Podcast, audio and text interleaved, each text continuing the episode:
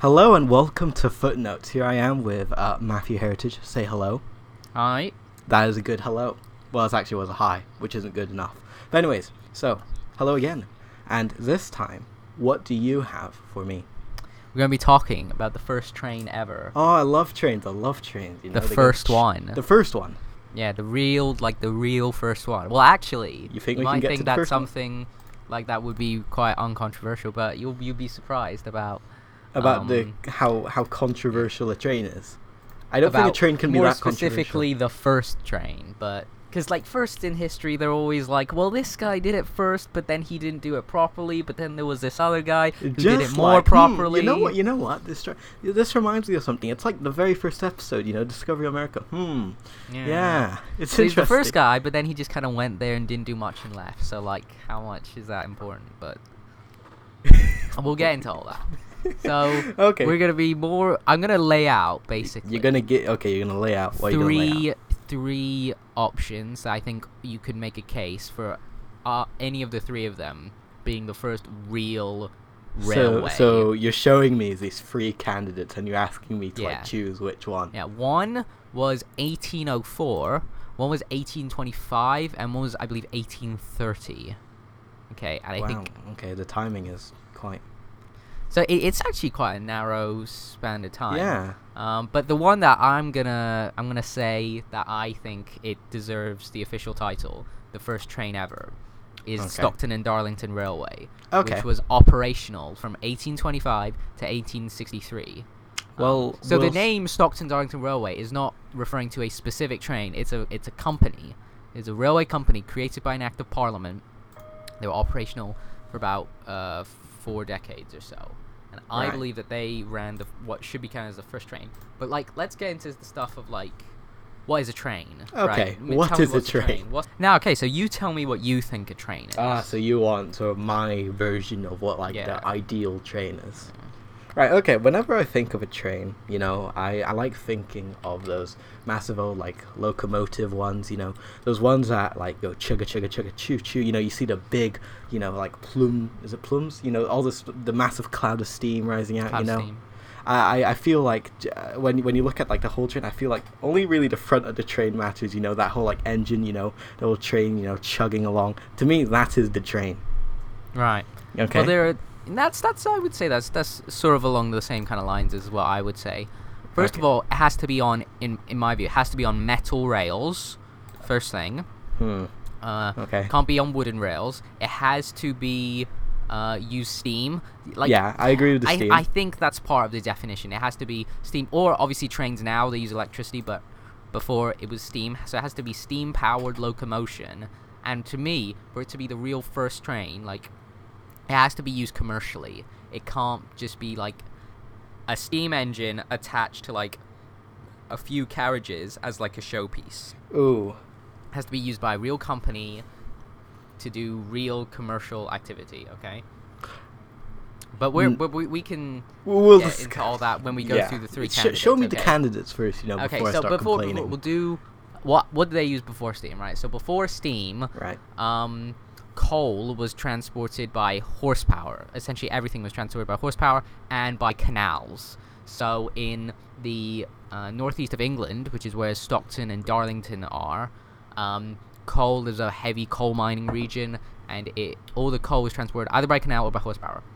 Horses would actually use uh, tracks. They would pull carriages along tracks, so that's why you can't say a train is just the track. It also has to be steam locomotion. Okay. Now, steam power had been used for many things during the 18th century. Uh, anybody, if you know anything about James Watt, you'll know loads about that and kind of industrial revolution history.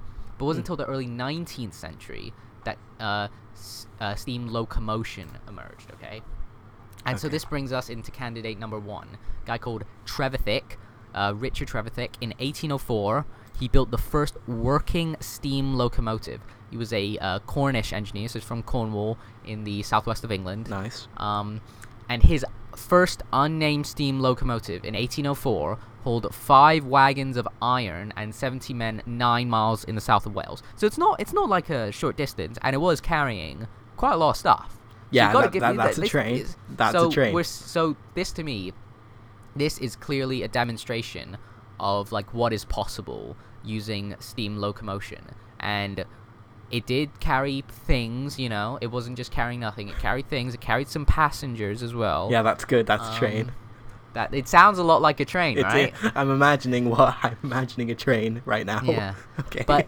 in in my opinion this doesn't really count as the first train ever because it was still in the prototype stage right it's still the primary function of this was to see what is possible it's like engineers are playing around with things at this point they're getting their feet wet into steam locomotion you know but the prototype should still be a train. you you could say that I think but, it should but i be. think when we're talking about historical first right we got to go with what's historically significant and stockton darlington we'll get into is much more historically okay. significant much more and so in 1808 four years later Trevor trevithick made a locomotive go 12 miles an hour around a and this is important a circular track in london. So it starts in a place and then it ends up in the same place. That Yeah. proves my point doesn't it? Because How? if it, if it starts in point a and it ends in point a it's a showpiece. You're demonstrating. So wait, did it not stop along the way? demonstrating to his investors what is possible. Right? It's basically just had a train just go around a circular track over and over 12 miles an hour. Right it wasn't like we're gonna get coal from stockton to darlington like the commercial mindset to me is what is important right Fine. Well, well, I will discuss this after you show me. I, I need, you know, I need to see the full range of options. you should yeah don't don't don't make your mind up I won't start shouting at three. you now. I'll shout at you later. okay Try, try and show me, you know, the Stockton Darlington or any others. And so there were a few more steam locomotives created in the 1810s, but we're not going to talk about those because Trevor Trevithick was the first guy to have a, a steam locomotive, right? Okay. But in my opinion, the 1810s people, they were still in the prototype stage. They weren't ready for commercial use. And so, historically speaking, I don't think they deserve the first train title, right? Or the first, like, railway service, you know? hmm Uh, so, and this brings us into a really important person called George Stephenson. And George Stephenson uh, was a civil engineer like Trevithick. Um, and he was not the first person to build a functional locomotive, but he improved on the design so drastically that his first um, creation of the railway company, the Stockton Darlington Railway Company, is considered by many, including myself, to be the first train. And so he drastically improved on the designs of people like Trevithick, the people in the 1810s, and he saw the demand of, for coal as central to the Industrial Revolution. For him, everything was about coal. The yeah. amount he, of he, he was coal- right. The amount of coal you can transport, and the faster you can do it, and the cheaper you can do it, Mm. everything gets better from there. You know Okay. coal was central. And so early planning uh, was began for some way to transport coal from uh, the Stockton collieries to Darlington. Um, and a canal was initially proposed because that's how they did it for like decades and centuries. You just use canals. Yeah. But this was soon updated to horse pulled carriages, also on rails. Um, but it was Stephenson, after studying the designs, he claimed that steam locomotion could pull 50 times the load of horses. And then so the guy commissioning the Stockton Darlington Railway, a guy called Edward Pease, he was eventually convinced by Stephenson, and so um, George's son Robert Stephenson actually did the bulk of the surveying work, and track uh, was began being laid during um, the early 1820s. And the rails, right? This is a, this is going to be a, another important part of why I think this is historically the most should be considered the first train. The rails used on the Stockton Darlington Railway were four feet eight inches, and Why this is that such a big deal? because right almost all countries in the world still use that gauge that uh, george stephenson chose four foot eight and a half inches Okay. and it's actually called the stephenson gauge and almost all countries use it still because railways emanated from uh, the north northeast of england to all of england then to uh, mainland europe then to the rest of the world and so basically everyone it was all going back to the stephenson gauge right Right. so, um, in 1823, the Robert uh, Stephenson and Company opened in 1823 and prof- pr- produced a uh, locomotive steam engine called Locomotion Number One. Good name. Good, classic name, right? Classic. I mean, you can't go it? wrong with a name What like it? that. Locomotion. What is it? Oh, it's the first one we made. Okay. Locomotion number one. yeah, Fair enough. uh, fair, right? Not the most creative, but it, no, it, it, but- it, will do. actually, now we'll get into he. Uh, George Stephenson came up with a uh, with a far more creative name for a uh, a different one, but that's Okay. later. Um, and so the completed uh, locomotive was moved from Newcastle, where they were all made, um, to Darlington in 1825. And on the 26th of September, the eve of the opening, locomotion number one was connected to the passenger coach uh, called Experiment. And during the open, on the 27th of September, locomotion number one, uh, 27th September is the date that I consider to be the beginning of the railway age. Mhm. Um, locomotion number one was attached to the passenger coach experiment along with 21 coals of wagon, and about 450 to 600 people were also on the train. Some in their own carriages, but some were literally sitting on top of the coal wagons, on top of the coal in the coal wagons because they just wanted to be on the first train. Um, Sure, that's safe. yeah. Yeah, very safe. Uh, health and safety regulation had yet to uh, really, yet to really up. come in at this point. uh, so people were just sitting on top of the coal, and it arrived in Darlington from Stockton two hours later, averaging a whopping eight miles an hour. What? yeah, but then the the Trevithick train went around the circular track 12 miles per hour. it did, but that was So it's slower, was so, more- so it isn't a- getting any better. that's a more controlled environment as well. You Uh, okay, this, but this is the, and they're hauling much more stuff, right? fine. I mean, 21 wagons of coal, that's a lot of coal, right? One one like wagon on a train is you know, big. you know, okay, yeah, it's, it's a huge whack. Okay. right. And then so so far I've provided lots of pieces of evidence of why this is good, right? Yeah. The, the gauge, the fact that it was used commercially, but Mhm. get this, right? It's also due to historical importance. By 1827, by the start of 1827, so only about a year after the opening, the price of coal in the northeast of England had halved. It had halved simply because of improvements in transport. Well, Because they had more coal there. Because it was so much cheaper to transport. Basically, it- there was, oh. right. I I did this. Uh, I had this lecture in early modern history. Right. Basically, before the Industrial Revolution, for every ten miles a item had to travel on land, the price of it would double. Every ten miles you had to move it on land. oh my. And so prices for things were dependent almost more on where you got them rather than what they are, right? And so yeah, I, I, I can. You I'm you see, starting because- to see because- how that would make sense now. yeah, Like if you have Uh, something from a faraway land, its worth just goes up like incredibly high. So Yeah. yeah, it's it's it's it's it makes sense. Mm. Um, and so, and also, I love the historical importance of the Stockton Darlington Railway is in fact that it was established as a public company in its own right by an act of parliament. So people like Trevithick and the people in the 1810s, they didn't bother with any of that stuff. They were they were still the mindset of them was they were still playing with new technology. They were trying to make breakthroughs, which is important, but they're not trying to solve a problem, right? George Stephenson's mindset was there is a problem, I'm gonna solve it, and I'm gonna use this technology. I'm gonna improve it drastically, um, Oof. and then gonna Mm. create the first train. But there are there is some problems, right? Okay. The first one is that the Stockton Darlington Railway, throughout its uh, most of its existence, continued to use a mix of steam and horsepower for its operations. Oh no, right? that doesn't count. But we have a third option, Oh, okay, another. right? The Liverpool and Manchester Railway, right? Mhm. Probably cities that the listeners will have more likely have heard of than Stockton and Darlington. The Liverpool and Manchester Railway um, was constructed throughout the 1820s and um, was launched in 1830. Mhm. And uh, with this is uh, kind of like a fun little side note. With construction nearing completion in 1829, a competition was held to see who would build the locomotives. Oh. Uh, and the in the what was called the Rainhill Trials, the locomotive Rocket, designed by George Stephenson, probably a little bit better name than Locomotion Number One. I Much mean, better. Rocket, come on. That's a good name. Was designed by George Stephenson and was the only locomotive to complete the trials, achieving a top speed of 30 miles an hour. so now, now we're getting somewhere, right? This is 30. nice. This that's is nice. more I like the respectable number, direction where this is heading. Yeah. Um, and so obviously George Stephenson was uh, given the contract to design uh, and build the locomotives for the trains that would be used on Liverpool and Manchester Railway.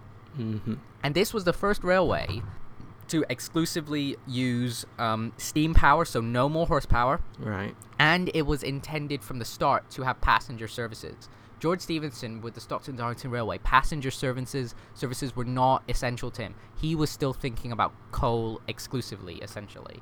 But Liverpool and Manchester Railway, it was the first first it was the first intercity railway, which matters, and it was the first to really consider the passenger uh, services as a key part of the business model.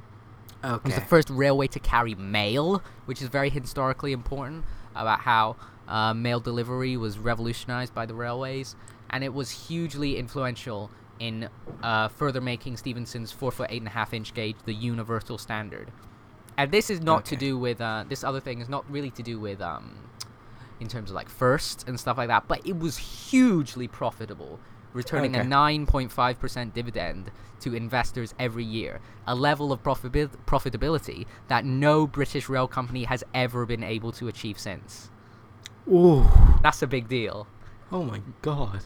9.5 so that's basically your company gets 9.5% bigger every single year for all 15 years of its existence. Whoa. I, I should invest in that. Well, I can't now. Well, you, you can't now, but um, I, I would have. And so those are our three options, right? So we have the one 1804 by Trevor Trevithick. That's like a prototype, but it is a steam locomotive. It did manage to transport goods and and people. Yeah, Um, that's the train. That's and the it first worked. train. Yeah, Or okay, we have done. Stockton Darlington Railway, the first commercially used, historically much more important, Then it's a commercial train. and uh, Liverpool Manchester Railway, first one to have passengers, first one to fully ditch the horse, Okay. and ridiculously profitable. what do you then. think? Tell, tell me, right, tell me what you're thinking, right? What I'm going to do right now, right? I'm going to look at them. So you've talked to me about them, and I'm right. I'm weighing up the pros and cons, right? So we'll start from Liverpool and Manchester Railway because you just talked about that one. So it's it's it's fresh in my head, right? That one, okay. They completely uh, abandoned the horses, right? Yeah. Okay, that, that's good. Okay, that's a train. However, though, I don't think it's the first one. I think Trevithick is the first one. However, though, I will say the Liverpool and Manchester Railway was the most impactful out of all of them.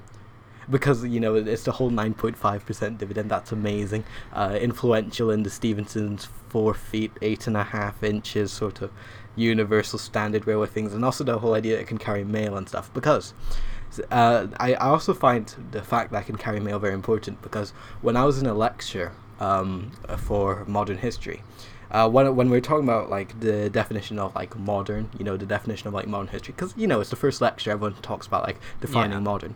He says that to, he chose to define modern like apart from like new ideas and like all about like liberalism and whatever. That's like a different story. But he he he he approached this like new idea where he was like the time it takes for information to be passed can show like the sort of like a spectrum of modernism. So like in the past, um, the the way information would be traveled is by walking pace, and then nowadays, you know, you can literally just click a button and then boom, it's already there. You know, it's like email, right? Right. So this, I think, is an example of um, just like showing like on the spectrum of modernism. You know, it's it's having an impact because now instead of uh, walking there, you know, it's sped up and the um, transmission of information from uh, the from each other is way more faster with like with all the, with the Liverpool and Manchester railway system. So therefore, then I think this one is the most impactful, and also it hit 30 miles per hour. God damn, that was way quicker than the others. Yeah. No, that was that was the top speed. The average speed was still like Oh, 10 to 20. ah, so ah, well, ah, never mind then. I, But- get, I got you a bit excited with that. you, you got me excited, and now you've just let me down. Yeah. Oh, how, how does that make you feel? I can only apologize. But I think I still think though, even though that one's the most impactful, I'd say the Trevithick one is the first train because it's the first working steam locomotive, you know, and Mhm. it hauled five wagons of iron and seventy men nine miles, which I think is good. So you it think that's good enough? I think that's good enough. I think that already shows that it's a train. And even though it's a prototype, you know, wh- when you have um, like like the Windows OS prototypes, it's still an operating system. Yes, it may not be like completely Mm, completely a hundred percent working. It's still it's still like showing the concept, and I think even though if it shows the concept, it's still going to be the first one. For example, the Wright brothers, when they made the first, uh, well, when they made the first sort of like plane thing. In reality, though, apparently, if you look at the videos, it's more of a glider, or like if if you were there, I can't remember. I'm not too, too sure, but apparently though, it was more like a glider. Like it didn't really fly that far. Mm, It like right. barely flew. Like they'd they'd get up and they'd like be near for like two seconds and then like land straight away or something. It's something really funny. I heard of it like in a different podcast. But anyways, yeah. So like that's that was a concept. They're just showing people that oh my god, we can start flying. You know, this I feel is the same way. You know, this were they were showing when they were when they're when he built the um circular track. He's like showing like this this is what it can achieve, and that is the first train. With, Mm. with the Stockton and uh, Darlington, that that one is also like pretty impactful. But that was the first commercial one where they had what was that? Was that the 450 to 600 people just sitting on top of Yeah. yeah, yeah. So that one, right? That that's that's so. What I call that the least impactful. I feel it's just being a bit. The rude. least impact. Gee. I feel well, out of those three, I think it would be the least. I don't know. I'm tempted to say that, but I find that a bit risky. I'll Yeah. tell you, like this might help Because that's commercial. Getting people to like understand what I'm thinking, right? Okay. So you know, with the beginning of the down. internet, it was right? designed to be used by the military, the U.S. military, for military yeah, yeah, purposes. yeah. The first internet was known me- as like ARPANET. the ARPANET, right? Yeah. To me, the ARPANET is Trevithick. Trevithick, you're still in the prototype. You're still very limited in in like um the actual use case scenario. To me, S- SNDR, Stockton Darlington Railway, that is. Tim Berners-Lee bringing the internet into American households. Right. That is that is that is when it starts. That is when the internet begins. When it's not just the military using it, but now everyone can use it. I can see your point there, but th- that idea of just this other sort of like steam locomotive train like taking the mantle, it it doesn't sit well in my head because he he like built like the first prototype, and I feel like no matter how hard it is, I feel like in my brain, if you make the first, even if it is a prototype, it, it, you still deserve to get the mantle Mm. like number one. You know. Okay. Well, I feel like we could kind of go back and forth with this kind of argument for Forever, forever in, in theory, but and I uh, would win, obviously. Well, well, well, maybe, but we'll let the listeners decide for yourself. I think I've laid out a compelling case for three uh, main candidates for what should be considered the first train. okay. Now, while we could get into um, the kind of broader effects of the railway revolution, we would literally have to be here for like several days, endlessly talking. So I'm going to Okay. focus on one specific kind of broad effect of um, the railway revolution, and this is from uh, a fantastic article. I really, I genuinely recommend that the listeners read the article. It's Mhm. about uh, railroad space time. Um, That sounds sou- very which- which- it- futuristic. It, sounds like it sounds futuristic. It's actually not futuristic, but Oh. it's a very interesting theory that basically, as that humans conceptualize distances not in uh, like actual distances, but in terms of how long it takes to get from point A to point B. Mm-hmm. And so what that means is that if you can decrease travel times, distances shrink. And we're understanding distances not as a uh, a phys- physical or mathematical Not like in, like, thing, kilometers. but as a socio-cultural phenomenon. Oof. You have to think of distance as socio-cultural. And so if you get from point A to point B three times faster than you did before, it feels like the distance is shrinking. And so as travel as travel times decrease, the world feels smaller. And this this obviously is true in many ways. It's true in that you can get to places faster. It's true you can send information faster. Um, yeah, that makes sense. the, sh- the shrinking world, right? yeah.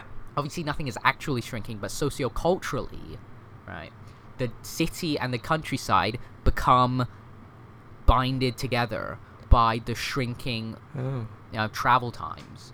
And uh, a lot of people, a lot of people living in the countryside were complaining horrifically. One notable example is uh, William Wordsworth, who, um, the famous poet who uh, complained of railway intrusion in the Lake District that was destroying the kind of the the serene, the calmness of the Lake District. Um, however, another thing that the article talks about is how as at the same time as space was diminished by decreasing travel times, space was expanded by the opening up of new areas into the transport network. And so areas that were unaccessible by stagecoach previously now become newly accessible. So the world becomes smaller in the sense that places are closer, but becomes bigger in the sense that there are more places that you can go. Oh. Do you, do you oh. get that? Oh, wait. Okay, so. Okay, I think I understand. So basically, it's becoming smaller because you can travel to more places, but at the same Because time, places are socio-culturally closer together. So they feel close together. They feel exactly. So, they like, feel instead- closer so, like, together. For, uh, an example for uh, we'll use. Eh. Okay, London Newcastle. Okay. London okay. London to Newcastle. I think in the stagecoach age that would take about a week. I think. Ah.